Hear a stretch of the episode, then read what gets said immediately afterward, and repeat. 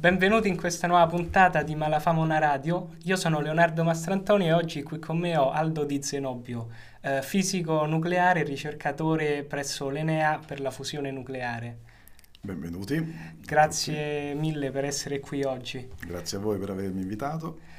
Oggi vogliamo quindi parlare di nucleare e quindi la prima domanda che ti vorrei fare è: di cosa parliamo quando parliamo di nucleare? Allora, con nucleare si intendono tutte le diverse applicazioni delle trasformazioni del nucleo dell'atomo.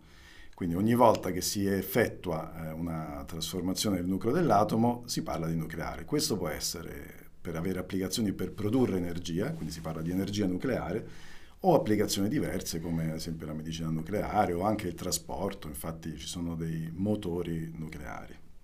Innanzitutto vorrei parlare del tema energetico, che è un tema abbastanza dibattuto, e ti vorrei chiedere quindi come si riesce da queste reazioni nucleari a ottenere dell'energia che poi noi usiamo sotto forma di energia elettrica. Beh sì, indubbiamente è un tema molto attuale. Allora, innanzitutto bisogna fare un minimo di chiarezza, perché quando si parla di energia nucleare tutti pensano sempre soltanto ai reattori a fissione nucleare, che sono i reattori che conosciamo, che sono operativi, che producono energia elettrica e di cui alcuni casi purtroppo sono tristemente noti, come Chernobyl o magari Fukushima. E in realtà esiste anche un altro tipo di nucleare che si sta ancora studiando, è quello della fusione nucleare. Allora, la fissione, come dice il termine stesso, si va a rompere il nucleo di atomi di uranio o plutonio, liberando quindi energia sotto forma di neutroni, nel senso che i neutroni hanno una grande energia cinetica o energia termica, che per i fisici è più o meno la stessa cosa, che poi viene trasformata attraverso una serie successiva di stadi in energia elettrica. E quali sono questi stadi? I neutroni, quando vengono liberati dalla rottura dell'atomo, sono molto veloci, hanno molta energia, vanno ad impattare su alcuni materiali che li rallentano. Nel rallentare questi neutroni, il neutrone stesso cede energia a quel materiale va freddato e attraverso il liquido che fredda questo materiale si va a scaldare, generalmente, sto semplificando molto la questione, si va a scaldare dell'acqua, che quindi fa vapore, fa girare una turbina a vapore e la rotazione della turbina, quindi l'energia meccanica della turbina, viene trasformata in energia elettrica. Quindi questo processo non produce anidride carbonica? No, è corretto. Nella generazione di energia elettrica con la fissione nucleare non si produce anidride carbonica. Questo è uno dei motivi per cui se ne parla spesso anche ultimamente. Abbiamo diversi vantaggi, abbiamo detto, non produce anidride carbonica ed è molto efficiente. Cioè, con poco materiale di partenza, che sarebbe l'uranio o il plutonio, si riesce a generare molta energia elettrica. Se lo si confronta con le centrali che vanno a combustibili fossili come il carbone e il petrolio, serve una quantità che va da 10 a 1000 volte in meno di combustibile per generare lo stesso gigawattora, cioè la stessa quantità di energia elettrica delle centrali appunto a combustibili fossili. Quindi abbiamo visto che ci sono degli indiscutibili vantaggi che provengono da questo tipo di produzione di energia, ma è comunque un tema molto discusso quello dell'energia nucleare. Quindi ti volevo porre alcune domande invece su quelli che sono i lati negativi. Lo capisco, perché essendo un tema estremamente complesso anche per chi ci lavora, io non lavoro prettamente sulla fissione nucleare, quindi anzi colgo l'occasione per ricordare che tutto ciò che sto dicendo è un mio parere personale e non rappresenta il parere dell'agenzia per cui lavoro. Comunque sono tematiche molto complesse.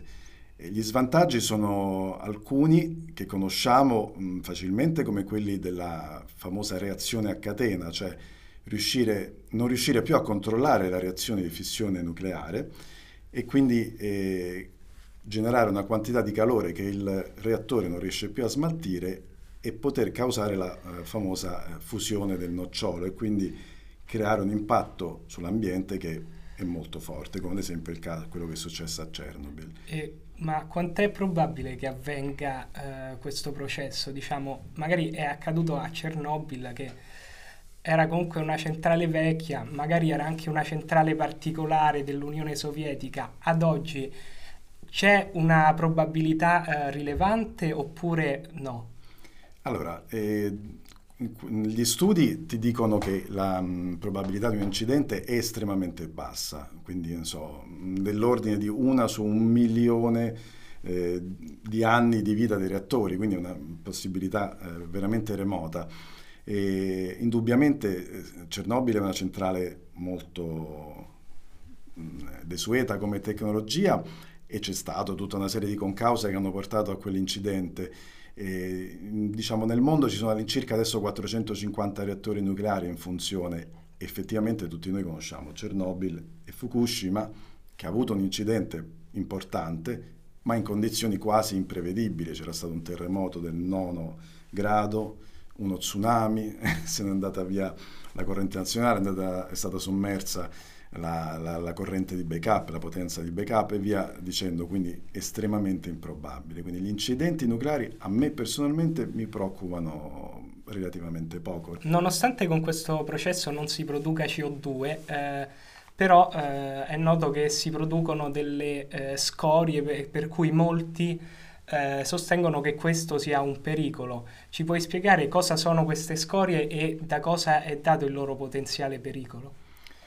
Sì, a mio avviso questo è, diciamo, il lato negativo peggiore dei reattori a fissione nucleare. Le scorie si intende tutto il materiale che è il residuo della combustione, quindi l'uranio, il plutonio che tu hai utilizzato per generare energia, il residuo è ancora fortemente radioattivo.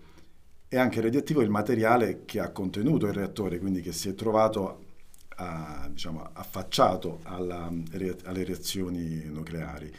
E questo, se vogliamo dare una stima, per un reattore tipico siamo nell'ordine di una trentina di tonnellate di materiale, che detto così non sembra tantissimo, perché 30 tonnellate trovi un posto e ce le metti. 30 tonnellate lungo tutta la vita? Lungo tutta la vita del reattore, del generatore. Il problema qual è? È che questa radioattività decade in un tempo lunghissimo, si parla di decine di migliaia di anni, fino anche a centinaia di migliaia di anni per alcuni particolari materiali. L'Italia deve creare e approvare il piano di stoccaggio dei materiali radioattivi, che non sono solo quelli generati dalle vecchie centrali nucleari che esistevano in Italia fino agli anni 70-80, prima del referendum, ma anche le scorie radioattive che vengono ad esempio dalla medicina nucleare, dai farmaci nucleari. Anche ad oggi in Italia non c'è un piano approvato definitivo per, diciamo, lo stoccaggio definitivo di questi materiali. Senti, invece si sente parlare di quarta generazione, terza generazione. Cosa cambia tra le varie generazioni di centrali? Allora, innanzitutto la maggior parte delle centrali nucleari che stanno in operazione adesso sono nucleari di seconda generazione, quindi sono centrali abbastanza vecchiotte. Diversi progetti ci sono per le centrali di terza generazione che rispetto a quelle di seconda generazione hanno indubbiamente una maggiore efficienza energetica, perché sono molto più compatte, utilizzano meno combustibile e hanno molto meno materiale e quindi meno scorie radioattive rispetto a quelle di seconda generazione, mentre quelle di quarta generazione sono ancora in studio, non sono nessuna di queste in costruzione. Già quelle di terza generazione sono molto complicate. Essenzialmente quello che le differenzia sono, oltre alle dimensioni che abbiamo detto, sono soprattutto i sistemi di sicurezza. Quelle di terza generazione rispetto a quelle di seconda generazione hanno ad esempio un doppio confinamento, per cui se questo nocciolo dovesse surriscaldarsi e iniziare a fondere, prima di rompere il primo guscio ha comunque un altro guscio di contenimento, e questo serve anche per proteggere la centrale dall'esterno, perché nell'esterno sappiamo possono avvenire terremoti o guerre o altri cataclismi che possono creare problemi. E poi ci sono dei sistemi di sicurezza che vengono definiti, oltre a essere ridondanti, cioè per proteggere lo stesso elemento io ho più sistemi di sicurezza, così se uno fallisce l'altro può intervenire. Ci sono dei sistemi di sicurezza che sono chiamati passivi, ovvero non hanno bisogno di un intervento, magari di un computer o di un operatore. Se la reazione va fuori controllo, questi sistemi intervengono in maniera del tutto automatica per le leggi della fisica, non so, ad esempio dell'acqua che cade dall'alto, perché è inevitabile che sia così, perché esiste la forza di gravità, solo per semplificare la questione. Sì, invece avevi citato un altro tipo di tecnologia, ce ne puoi parlare? Un altro modo per liberare parte dell'energia che è contenuta nei nuclei degli atomi è la fusione nucleare. Quindi io con questo fenomeno, se riesco a controllarlo, tento di far fondere, cioè di far unire due nuclei di atomi leggeri di solito si usano, per liberare energia sempre sotto forma di neutroni. In questo assomiglia alla reazione di fissione nucleare che abbiamo descritto prima. E quindi la fusione nucleare si ottiene facendo fondere due nuclei di isotopi di idrogeno, il deuterio e il trizio. Ovviamente i nuclei degli atomi non hanno voglia di fondersi, cioè di unirsi, bisogna costringerli. E come si fa? Nel Sole, dove avviene naturalmente la fusione nucleare, così come in tutte le stelle, oltre all'elevata temperatura della stella c'è un grande vantaggio, cioè il Sole ha un'enorme massa, quindi c'è una grandissima forza di gravità e questa forza di gravità tende a far unire i nuclei di questi atomi. Sulla Terra, se vogliamo ricreare un piccolo Sole, che è lo scopo degli studi sulla fusione nucleare, non si può utilizzare tutta questa forza di gravità, quindi dobbiamo aumentare di molto la temperatura. Quello che si fa nei reattori sperimentali è quello di creare quindi un plasma, cioè un gas di particelle ionizzate ad altissima temperatura. La temperatura di questo plasma varia fra i 100 e i 200 milioni di gradi. Per farti un confronto, in una stella come il Sole la temperatura massima raggiunta è intorno ai 10 milioni di gradi, quindi vogliamo, che è già altissima comunque, vogliamo creare qualcosa di molto più intenso, più caldo. E il distinguo che va fatto innanzitutto fra fissione nucleare e fusione nucleare è non solo che la fusione nucleare è una tecnologia che stiamo ancora studiando, quindi non è disponibile nell'immediato futuro per produrre energia elettrica, però il grande vantaggio qual è? Che la fusione nucleare, oltre ad essere pulita, anch'essa non emette anidride carbonica o altri gas serra, è una tecnologia che è rinnovabile, quindi tu utilizzi praticamente degli elementi che trovi nell'acqua del mare e poi, una volta che la centrale sta lavorando a pieno ritmo, si può autorigenerare, soprattutto per quanto riguarda il trizio, che è un elemento estremamente raro.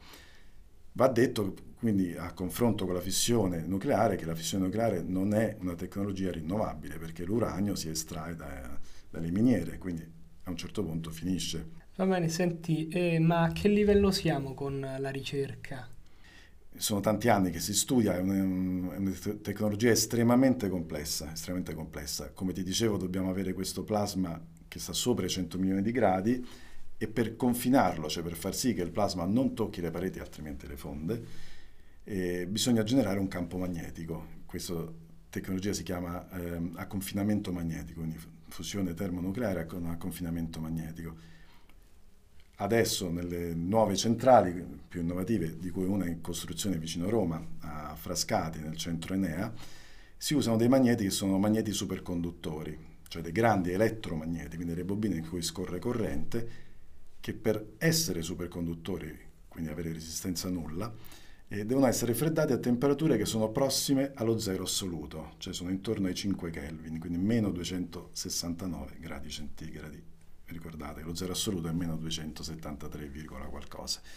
Quindi tu hai questi grandissimi elettromagneti che lavorano quasi allo zero assoluto e a distanza di poche decine di centimetri hai temperature 10 volte più alte di quelle del Sole. Quindi capite che la tecnologia è molto complicata. Si stanno facendo molti studi. In Francia tutto il mondo civilizzato si è impegnato a costruire ITER, che è un progetto, un grandissimo reattore termonucleare, per dimostrare la fattibilità della fusione, e questo esperimento è definito il più complesso esperimento della storia dell'umanità. Se quello va bene, intorno al 2050 si costruirà il primo prototipo dimostrativo di una vera centrale a fusione nucleare. Bene, ma quindi in Italia, almeno al momento, non si può produrre energia da fissione nucleare e neanche da fusione, quello in realtà da nessuna parte. Quindi se secondo te è consigliabile, magari per qualcuno che deve intraprendere l'università, affrontare degli studi in questo campo?